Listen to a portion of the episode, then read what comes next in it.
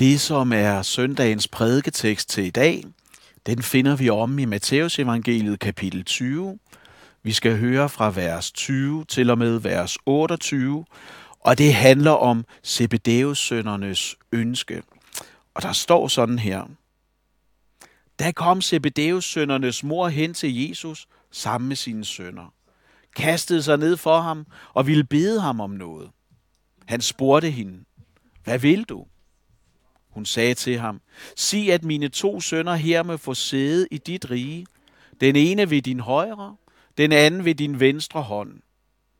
Jesus svarede, I ved ikke, hvad I beder om. Kan I drikke det bære, jeg skal drikke? Ja, det kan vi, svarede de. Han sagde til dem, Mit bære skal I vel drikke, men sædet ved min højre og ved min venstre hånd står det ikke til mig at give nogen. Det gives til dem, som min fader har bestemt det for. Da de ti andre hørte det, blev de vrede på de to brødre. Men Jesus kaldte dem til sig og sagde, I ved, at folkenes fyrster undertrykker dem, og at stormændene misbruger deres magt over dem. Sådan skal det ikke være blandt jer. Men den, der vil være stor blandt jer, skal være jeres tjener, og den, der vil være den første blandt jer, skal være jeres træl, ligesom menneskesønnen ikke er kommet for at lade sig tjene, men for selv at tjene og give sit liv som løsesum for mange. Det er Guds ord. Amen. Lad os fortsætte med at bede sammen. Kære Gud og far i himlen, nu beder jeg dig om, at de ord, som der er talt til os her, for lang tid siden, et andet sted, i en anden kontekst, alligevel må resonere blandt os, der nu har hørt dem. Jeg beder dig om, at du må komme med din ånd og gøre ordene relevante for os. Og Jesus, du siger, at der kan være så meget, der lige nu fylder i vores liv, som gør, at det kan være svært at finde hvile. Det kan være svært at høre det, du har at sige. Fordi der er så meget, der larmer. Der er så meget, der fylder. Så jeg beder dig om, Helligånd, nu at du må komme og skubbe vores hverdag en lille smule til side. Så vi kan høre, hvad det er, du har at sige til os. Og tage imod alt det, som du vil give os denne her søndag. Amen. Se, øh, nu ved jeg jo ikke, hvordan I, der hører og ser den her prædiken, har det med elpriserne for tiden. Om det er noget, som I er bekymret for. Det fylder jo meget medierne, og der synes ikke at være noget loft for, hvor høje priserne egentlig kan blive. Og det er ikke bare noget, vi mærker her i landet. Det er jo et europæisk problem, hvor alle mærker de stigende priser. Og det er faktisk så stort, at den anden dag så så jeg på nettet en form for lykkehjul over i England i et morgen-tv-program hvor man ikke længere bare kan vinde en plate, som man kunne i gamle dage, da man så lykkehjulet i Danmark. Men her der kunne man for eksempel få betalt sin energiregning i fire måneder. Og se, når vi starter her i dag, så er det fordi, at jeg har ikke noget svar på den her galopperende inflation. Vi mærker det alle sammen. Vi mærker, det gør ondt. Men det er fordi, jeg gerne fra starten af vil hamre en pointe hjem, som gerne må være dit gudstjenestens eko i den kommende uge. Og med gudstjenestens eko, der mener jeg, hvad er det, der runger i dig? Hvad er det, der summer i dig? Når den her prædiken engang er færdig, du er vendt tilbage til din hverdag. Hvad er det, du bærer med dig de næste dage? Hvad er det, der, der resonerer i dit liv? Og det, jeg synes, du skal tage med dig fra den her gudstjeneste, det vigtigste næsten, jeg skal sige, det kommer jeg med nu. For det er noget, jeg synes, du gerne må minde dig selv om. Og rung, lad det runge sådan ind imellem alle verdens nyheder den kommende uge. Og det er følgende. Den dyreste regning, du nogensinde vil blive mødt af, den er allerede betalt af Jesus for dig. Og det er jo i min optik evangeliet på kortest muligt form. En anden betaler helt og fuldt. Så når vi ser et billede af korset, så må du se på det som din kvittering. at du har købt og betalt. Jeg har læst mig til, at de her stigende elpriser, som jo fylder meget for tiden i vores bevidsthed, det har givet et boom i afdragsordninger rundt omkring, og det jeg gerne vil, du skal høre, det er jo, at din frelse er ikke købt på afbetaling. Den er betalt helt og fuldt. Løsesummen, den er overdraget, og den er accepteret. Og dermed så er du jo sat fri fra død, fra dom og evig adskillelse fra Gud. Og hvordan det nærmere hænger sammen, det skal vi så udforske om lidt, men inden vi går videre og kigger på den her mor, der har store drømme for sine sønner, skal vi lige have sat scenen for vores tekst. Og den nære kontekst her i Matteus evangeliet kapitel 20, det er, at Jesus, han er på vej mod Jerusalem. Det er han for at dø på korset. Undervejs, så har han flere gange forudsagt sin egen lidelse og død, og disciplene har ikke hørt det. Eller jo, hørt det, det har de. Men de har ikke forstået det, og de har ikke taget det til sig. De hørte ordene, men de satte sig ikke fast. Der var ikke noget eko i deres liv fra det. De forstod dem ikke. De havde godt luret, at nu skulle der ske noget ekstraordinært oppe i Jerusalem. Men de var så optaget af tronen, at de overså tornene. Zoomer vi lidt ud og kigger på den større kontekst, så er det, at Guds frelsesplan nærmer sig sit klimaks.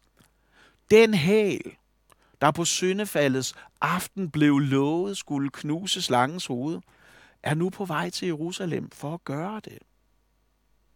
Den frelse, Gud havde lovet, profeterne havde forudsagt, var kommet og gik målbevidst uden omveje mod korset. Normalt, når der er fare på færre, så vil den normale menneskelige reaktion være at vende om, søge alternative ruter, prøve at undgå det. Jesus gik målrettet mod det. Han vidste, at der ikke bare var farligt, men livsfarligt. For han talte om det. Og det er så her, vi dumper ned i dagens tekst her i Matteus evangeliet kapitel 20, hvor der er nogen, der gerne vil forrest i køen, selvom de godt ved, at den her vej, den er lidelsesfyldt. Og se, det første, vi skal have med os, det er i virkeligheden ikke fra søndagens tekst. Vi skal faktisk lige springe et andet sted hen først, nemlig til Markus evangeliet, kapitel 16. Fordi der hører vi om de kvinder, der påske morgen går ud til graven for at salve Jesu lig. Der er jo ikke noget opstandelseshåb. Der er ikke nogen forventningsglæde. De troede, det var slut. Og en af dem, der går den her morgen meget tidligt på dagen ud mod graven. Det er kvinden, der her får afvist sin bøn. Og det er den første pointe, jeg synes, vi skal tage med os. Jesus oplevede, at hende, der fik afvist en bøn, stadigvæk fuldtes med ham. Hun var med, selvom hun ikke altid fik det, hun bad om.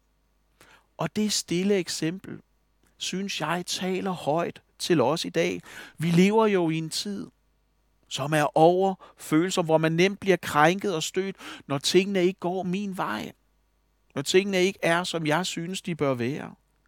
Og her er der en, der følges med Jesus. Efter afvisningen. Efter ikke at have fået det, hun bad om. Og jeg er med på, at så kan der godt brede sig en indre, måske nok lidt skjult glæde over, at hun fik den her afvisning. For vi synes måske her, det er måske lidt for meget køling, mor. Hun er lidt for langt fremme i skoene. Men jeg tror jo, at det er en lidt for overfladisk læsning af hende og hendes ønske for sine børn. For der er der noget i hendes bøn, der er kødeligt, der er forkert. Som mere handler om melodien, hvad vil jeg, frem for ske din vilje. Den er selvisk, den er selvoptaget, den er båret af forkerte motiver. Hendes fejllæsning, det er jo kampen om æren. Det er der, det går galt. Det er jo ikke galt, at hun beder om, at hendes børn må være tæt på Jesus. For den bøn, hun beder, den er jo en bøn båret af overbevisning om, at Jesus vinder. At Jesus er godt selskab for hendes børn, og hun ønsker, at de skal være tæt på ham. Derhjemme i Silkeborg, hvor jeg bor til dagligt, og hvor jeg arbejder, der har vi lige startet op på konfirmandundervisningen. Gjorde vi forrige onsdag. Og det er godt, når vi lige har startet sådan en undervisning op, og møde den her bøn, moderens bøn. For det er jo også vores bøn. Derhjemme, der har jeg konfirmandsamarbejde sammen med nogle andre præster fra menighederne omkring os, så vi fordeler og glæder os over lidt. Og noget af det, de håner mig for lige nu, på den her tid af året, det er, at når vi starter konfirmandundervisningen op, så plejer jeg at sige til konfirmanderne, at det vigtigste for os, det er sådan set ikke, at de bliver klogere. Det må, det må de gerne. Det er en bivirkning, vi lever med. Men det vigtigste for os, det er jo, at deres hjerter bliver sat i brand. Fordi de har mødt Jesus i skriften. Det er jo det, der er vores højeste mål for konfirmandundervisning. Det er jo, at vores konfirmander, forsamlingens børn, at de må være tæt på Jesus. Sådan, at når de en dag skal konfirmeres, så siger de ikke bare ja med deres mund, men de gør det faktisk også med deres hjerte. Fordi de har set Jesus, mødt ham, været i hans nærhed. For det er jo ikke bare mit ønske som underviser, det er jo menighedens ønske, det er forældrenes ønske, at vores børn tror på Jesus og følger ham. For det er jo ham, og kun ham som navlemærket, der står mellem os og evigheden som vores håb og som vores løsesum. Og når det så sker, at et hjerte bliver sat i brand, så er det ikke fordi undervisningen er god. Så er det ikke fordi pædagogikken virker, men så er det fordi Jesus har forbarmet sig, og ånden har gjort sin gerning. Med andre ord, når et hjerte bliver sat i brand, uanset om det er en konfirmand eller andres, så er det altid et bønnesvar. Og der er et sted i dommerbogen, som fylder noget for mig lige for tiden. Fordi i dommerbogen kapitel 2, vers 10, der kan man læse om, at der var en hel generation af Israels folk, der kom og gik, uden at de kendte Herrens velgærninger. Og det er jo forfærdeligt. Og jeg spekulerer noget på, hvordan kan det være? Hvad var det, der gjorde, at et helt folk glemte Herrens velgærninger? Og måske er et af svarene, der var ikke en bedende mor. Og det fører mig til noget, som jeg gerne vil sige, og som jeg er med på faktisk er ret sensitivt. Og for at nå hen til det, der er sensitivt, og sige lidt om det, så skal vi nu spole tiden godt 1600 år tilbage, og vi skal lande på den nordafrikanske kyst. Fordi her, der levede en af mine teologiske helte for godt 1600 år siden. Augustin hedder han. Og han voksede op i et hjem, hvor troen betød noget. Bare ikke for ham. I mange år, der levede Augustin et liv, der ikke havde noget at lade sig høre på i forhold til den yngste søn, i lignelsen om den fortabte søn. Men som den yngste søn i lignelsen, så vendte Augustin også hjem, ikke for at gøre op for bod og bedring, det var bare sådan, det var. Og i sin afmagt, så kom hans mor til den lokale biskop, for Augustin havde ikke den her syndserkendelse, han havde ikke frelsesvidshed, havde ikke brug for Jesus. Så hun søgte et råd hos den lokale biskop, og han sagde til hende noget, som jeg desværre ikke altid tror er sandt. Han sagde sådan her, en søn, der har voldt så mange tårer, kan ikke gå fortabt. Underforstået, hans mors bøn for ham ville med tiden ændre hans evige status. Og sandheden er jo, at også vi i LM i dag, vi har mange tårebørn. Vi har mange børn, som er omsluttet af deres forældre og bedsteforældres bøn, uden at det synes nødvendigvis at føre til omvendelse. Og jeg vil gerne sige i dag, at Gud ved det. Jeg kan ikke love jer, der hører det her. Det samme som biskoppen gjorde til Augustins mor. Men jeg ved, at bøn virker. Og jeg ved, at Gud har veje alle steder, også ind i dit barns liv. Der er ikke noget, der er umuligt. Der er ikke noget, der er for stort. Der er ikke noget, der er for kompliceret. Gud har veje alle steder.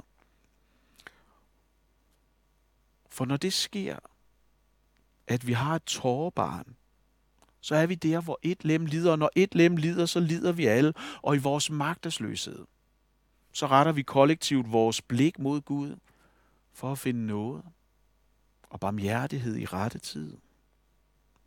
Det er det første, jeg gerne vil sige. Det andet, vi skal have med fra begyndelsen, det er en konstatering af, at i himlen, der er der ikke pladser med begrænset udsyn.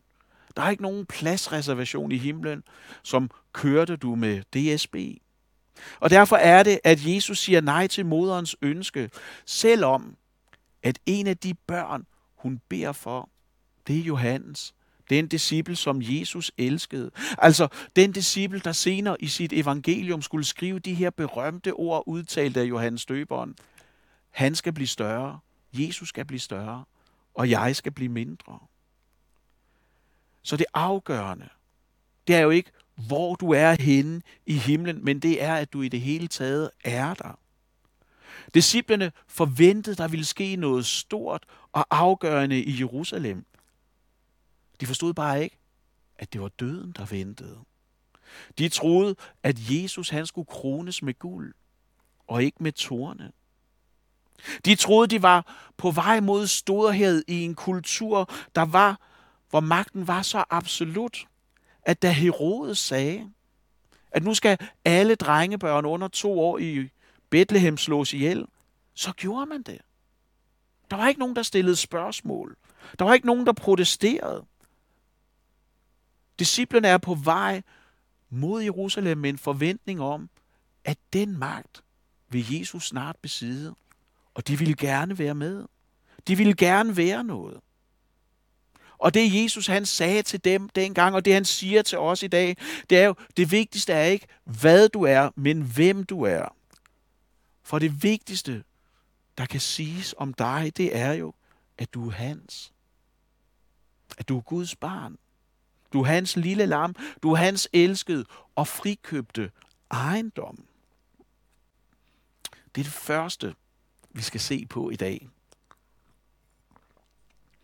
Det næste, vi skal have med os fra den her tekst, det handler om troens pris, som Jesus taler om i sit svar til disciplene.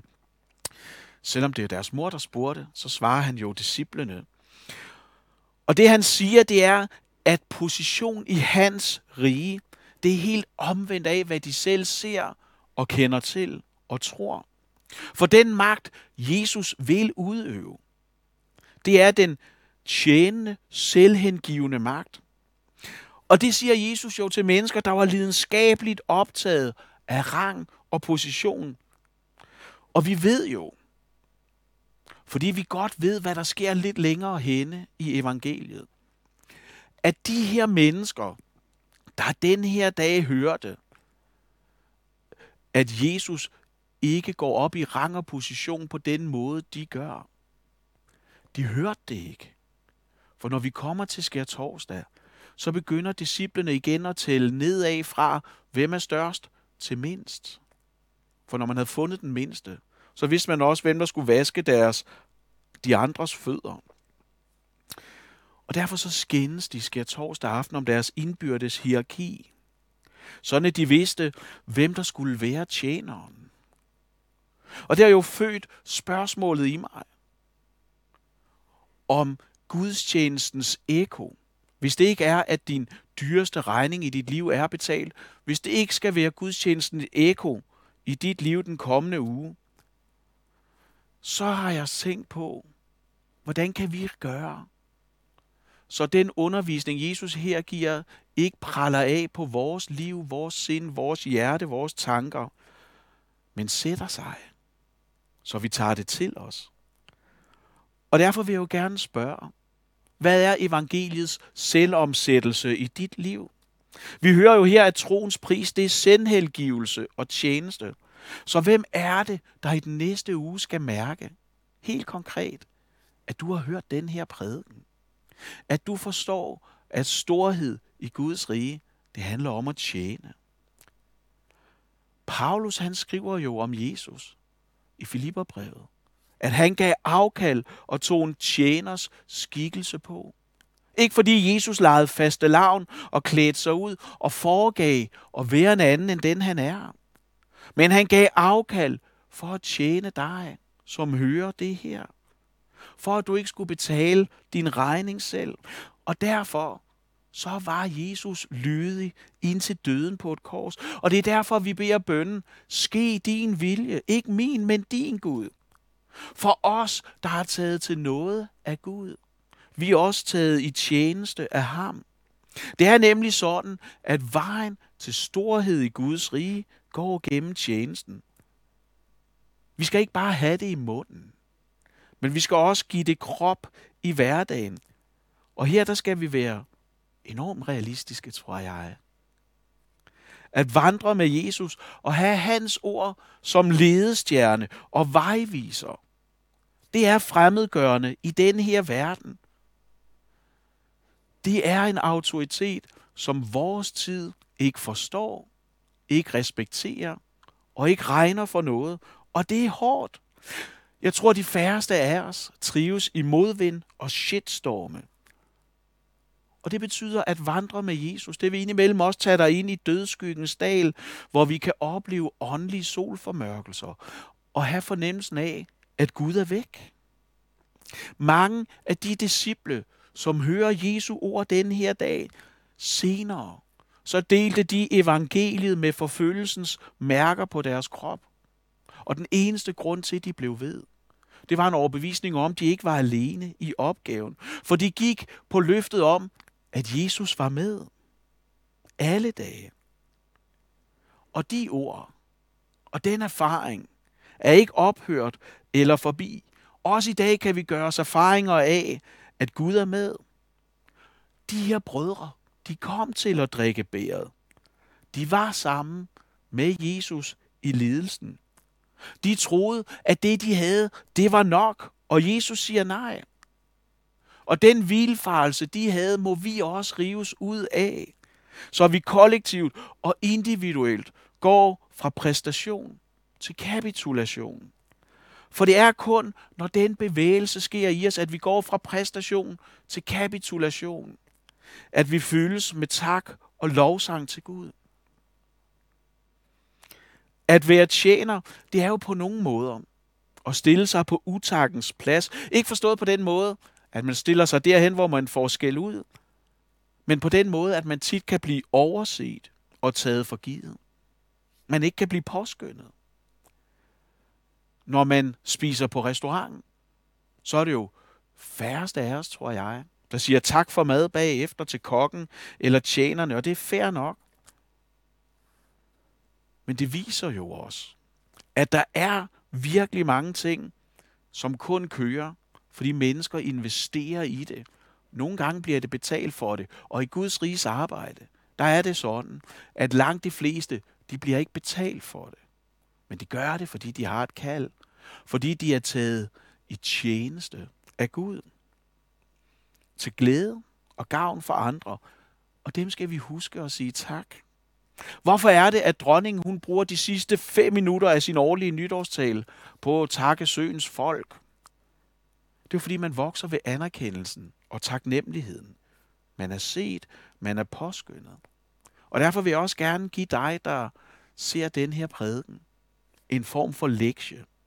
Vi kan kalde dem en månedslektie, og så kan du bruge resten af måneden på at gøre det. Nemlig at være overstrømmende i din tak til hinanden.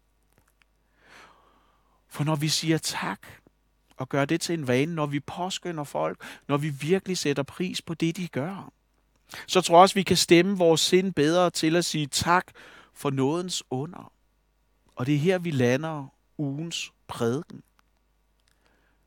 For Jesu liv, det er jo den sum, der løser dig fra Guds fred og Guds dom. Og når du ser det, når det går op for dig, når det bliver levende for dig, så føles du med tak, fordi en anden har betalt troens pris for dig.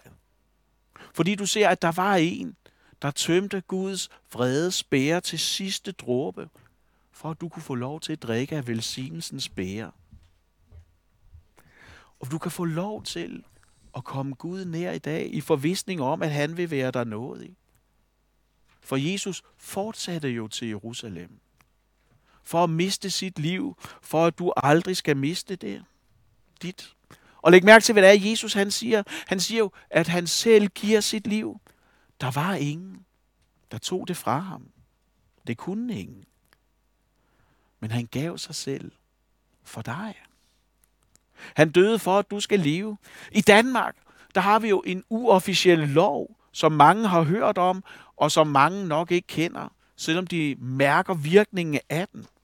Nemlig janteloven. Den lov, der siger, at du skal ikke tro, du er noget. Og så kommer evangeliet til os i dag og siger, at du er alt for Jesus. Du er så vigtig for Jesus, at han betalte prisen for dig. Han døde for dig. Og større kærlighed, siger Jesus, har ingen end den, som giver sit liv for andre. Jesus han kom for at tjene og bære alt det, du kaster på ham. Og den omsorg og den kærlighed, det har givet Jesus permanente mærker i hans krop, som aldrig forsvinder. Fordi du er evigt elsket. Derfor så er kors, det er jo ikke bare noget, vi bærer om halsen, men vi bærer det også i hjertet.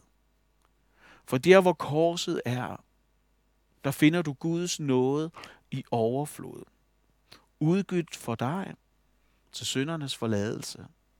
Her i livet og i evigheden. Amen. Lad os bede sammen. Kære Gud og far i himlen, nu beder vi dig om, at du må komme og stille dig foran hver enkelt af os, der hører den her prædiken, så vi ikke kan komme udenom dig. Og jeg beder dig sådan om, at du må lade ånden gøre sin gerning i os, så vi går fra præstation til kapitulation. Amen. Og vi vil øh, stille os under Herrens velsignelse. Herren velsigne dig og bevare dig. Herren lad sit ansigt lyse over dig og være dig nådig. Herren løfte sit ansigt mod dig og give dig fred. Amen. I Jesu navn, amen. Gå i hans fred og hvil i hans nåde, for den er altid nok. Amen.